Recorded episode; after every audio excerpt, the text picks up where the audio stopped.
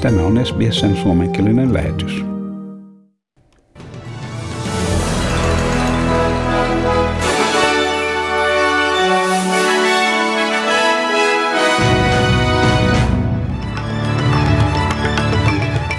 YK on ilmaissut huolestumisensa Pohjois-Korean ensimmäisen virallisen COVID-19-taudin puhkeamisesta. Palkat Australiassa ovat nousseet vain 0,7% maaliskuun vuosineljänneksellä, jääden inflaatiosta huomattavasti jälkeen. Labour on ylläpitänyt etumatkansa vaalikampanjan mielipidemittauksissa, vaikkakin ero on aika merkittävästi kaventunut. Ja koalitio puolustelee taloudenhoitoaan uusien tietojen osoittaessa, että palkat eivät pysy inflaation perässä. Ja vaalien lähestyessä uusin tutkimus osoittaa, että matalatuloisimmilla väestönosalla on eniten vaikeuksia selvitä nousevista elinkustannuksista. Ja sitten varsinaisiin uutisiin. Mariupol näyttää olevan jäämässä venäläisten käsiin satojen ukrainalaistaistelijoiden poistuttua Azovstal-tehtaan alueelta. Venäjän viranomaiset sanovat ainakin 265 sotilaan pitkittäneen kuukausia kestänyttä saartoa, mutta nyt he ovat antautumassa. Venäjän puolustusministeriön videossa näytetään terästehtaasta poistuvia taistelijoita, osaa heitä kannetaan paareilla, muut kädet ylhäällä. Heidän kohtalonsa on epävarma, osa heistä vangittuna ja vietynä entiselle vankileirille lähelle Donetskia. Yhdysvaltalaisen ajatushautomon nimeltään Sotatutkimuksen instituutti arvion mukaan ukrainalaisten viranomaisten ja Kremlin väliset neuvottelut ovat saattaneet johtaa sopimukseen, minkä mukaan ollaan saavutettu ehdonalainen antautuminen, mikä sallii tehtaalla vielä olevien sotilaiden evakuoinnin. Tämä antaisi Venäjän nopeuttaa ilmoitustaan Mariupolin valloituksesta. Ja Australia suuntaa uusia pakotteita yli 20 venäläistä henkilöä kohtaan uusimmissa Kremlin vastaisissa toimissaan. Sanktiot kohdistetaan muun muassa Venäjän asevoimien apulaisesikuntapäällikköön, venäläisiin toimittajiin ja uutisankkureihin, virkaa tekeviin venäläisiin ministereihin sekä venäjänmielisiin tutkijoihin ja kulttuuriinstituutioihin. Australia on nyt asettanut pakotteita yli 800 henkilöä ja yli 50 järjestöä vastaan alkaen Venäjän hyökkäyksestä Ukrainaan helmikuun lopulla. YK on ilmaissut huolestumisensa Pohjois-Korean ensimmäisen virallisen COVID-19-taudin puhkeamisen ja sitä seuraavan sulkutilan ihmisoikeusvaikutuksista. YK on ihmisoikeusviraston edustaja Liz Throssell sanoi, että maassa on erittäin rajallinen terveydenhuoltojärjestelmä, mikä tuskin pystyy vastaamaan pandemian aiheuttamaan kriisiin. Hän painotti myös Pohjois-Korean tarvetta avata kanavia humanitaariselle tuelle, mukaan lukien lääkkeitä, rokotteita, varusteita ja muuta ihmishenkiä säästävää tukea. The latest restrictions, which include putting people under stricter isolation and imposing further travel restrictions, will have dire consequences for those already struggling to meet their basic needs, including getting enough food to eat. Children, lactating mothers, older people, the homeless, and those living in more isolated rural and border areas are especially vulnerable. Siinä YK:n ihmisoikeusviraston edustaja Liz Throssell.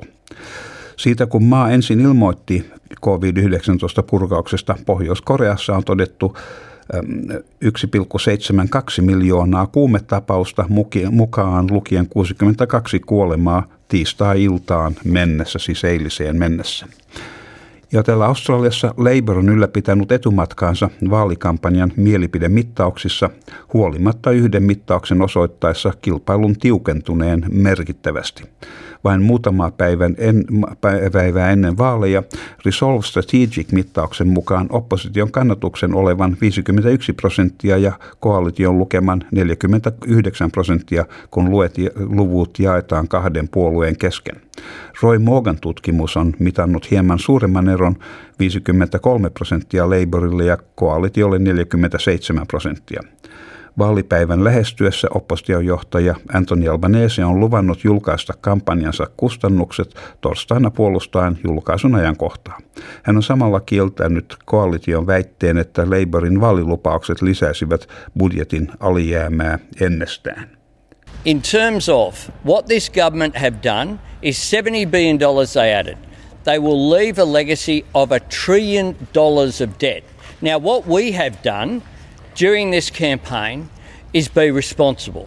We've been fiscally responsible in all of the statements that we've made. Siinä oppositiojohtaja Anthony Albanese. Ja koalitio on julkaissut kustannusarvionsa ja kaavailee julkisen sektorin leikkauksia rahoittaakseen lupauksiaan. Pääministeri Scott Morrison sanoi olevansa vakuuttunut siitä, että virkakoneisto kykenee parantamaan tehokkuuttaan säästöjen saavuttamiseksi. Now, if our senior public servants, and they're paid well, if they can't find $2.7 billion out of a budget of $327.3, well, I've got a lot more confidence in them that they can achieve that. Siinä pääministeri Scott Morrison. Ammattiyhdistykset sanovat, että julkisissa palveluissa ei ole mitään leikattavaa jäljellä. Ja koalitio puolustelee taloudenhoitoaan uusien tietojen osoittaessa, että palkat eivät pysy inflaation perässä, mikä käytännössä johtaa työntekijöiden todellisen palkan arvon laskuun. Hallitus pysyy kannassaan, että sen varojen käyttö ei aiheuta inflaatiota ja että Australia on selvinnyt hyvin verrattuna muihin maihin, kuten Uuteen-Seelantiin ja Yhdysvaltoihin, missä on korkeampi inflaatio. Finanssiministeri Simon Birmingham sanoo hallituksen toimineen elinkustannusten alentamiseksi.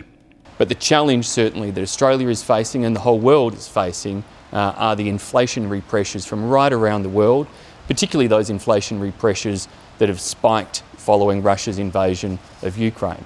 These are real challenges and Australia is withstanding those challenges better than most other nations of the world. Siinä finanssiministeri Simon Birmingham. Ja Australian palkat ovat nousseet vain 0.7% maaliskuun vuosineljänneksellä. Nousu oli myös ennustettua alhaisempi samalla jääden inflaatiosta huomattavasti jälkeen. Vuosittainen palkkataso on pysynyt 2.4% verrattuna inflaatioon 5.1% vuositasoon. Reserve Bankin ennusteen mukaan palkannousut tulevat vastaamaan elinkustannuksia vasta vuoden 2023 lopulla. Australian ammattiyhdistysten kattojärjestö ACTU vaatii, että Fair Work-komissio nostaa minimipalkkaa 5.5% estääkseen todellisen palkkatason laskun entisestään. ACTUn puheenjohtaja Sally McManus sanoi, että elinkustannusten noustessa jyrkästi työtä tekevien australialaisten on supistettava menojaan jopa kaikkein tärkeimpien tarvikkeiden kohdalla. The wage figures just announced are an absolute disaster for working people. Wages are growing at half the inflation rate. This is worse than what was predicted in Scott Morrison's budget, and this means working people are on track, on average, to lose $4,000 in real terms this year. Siinä ACTUn puheenjohtaja Sally McManus. Liittovaltion vaalien lähestyessä uusin tutkimus osoittaa, että matalatuloisimmilla väestönosalla on eniten vaikeuksia selvitä nousevista elinkustannuksista. Anglicare Australia sanoo, että minimipalkalla työskentelevän henkilön tuloista jää käteen vain $29 hänen maksettua välttämättömiä viikon kustannuksia. 4 hengen perheelle, missä molemmat vanhemmat käyvät minimipalkkaisessa työssä, ei jää mitään yli. Vuokratason tutkimuksessaan Anglicare myös havaitsi, että vain 1.6% kaikista tarjolla olevista vuokra-asunnoista olivat minimipalkalla olevien henkilöiden ulottuvilla. Anglicare Australian toimitusjohtaja Casey Chambers sanoi, että edullinen asuminen on vain yksi monesta matalatuloisia koskevista ongelmista, joita hallituksen on ratkaistava. We need to make sure that the minimum wage is a living wage, so that people who are working full time can put food on the table and a roof over their heads. We need to raise Centrelink payments above the poverty line. You know, they have fallen so far behind and have seen no permanent real increase since 1997. Siinä Anglicare Australian toimitusjohtaja Casey Chambers. Ja sitten säätiedotukseen ja valuuttakursseihin. Perthissä on luvassa huomenna mahdollisia sadekuuroja. Maksimilämpötila 22 astetta. Adelaidessa on luvassa enimmäkseen aurinkoista huomenna ja siellä vähän viileämpää 18 astetta. Ja Melbournessa puoli pilvistä ja 15 astetta. Hobartissa on luvassa mahdollista sadetta ja 14 astetta. Ja Canberrassa on luvassa aurinkoinen päivä huomenna, maksimia on 15 astetta, mutta siellä se Canberran sää alkaa tuntua talviselta. Minimi on -1 astetta Canberrassa, siis yöllä. Ja Wollongongissa on luvassa aurinkoinen päivä ja maksimi on 18 astetta. Ja Sydneyssä on myöskin luvassa aurinkoinen päivä huomenna ja 19 astetta. Ja Newcastlessa enimmäkseen aurinkoista tämän mukaan 20 astetta. Ja Brisbaneissa on mahdollisia sadekuuroja luvassa huomenna ja siellä 24 astetta. Ja Townsvillessä on luvassa puolipilvinen päivä ja 29 astetta. Cairnsissa sadekuuroja 29 astetta ja Darwinissa on luvassa aurinkoinen hieno päivä 34 astetta. Ja Helsingissä on tänään aamulla puolipilvistä ja sitten iltapäivällä täysin aurinkoista ja maksimio on 15 astetta. Ja Australian dollarin kurssi on 0,66 euroa ja euron kurssi on 1,49 Australian dollaria. Ja siinä olivat tämänkertaiset uutiset.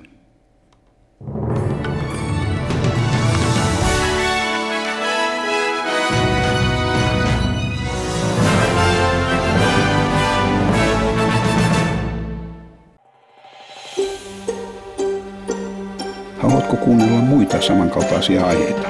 Kuuntele Apple, Google tai Spotify podcasteja tai muuta suosimaasi podcast-lähdettä.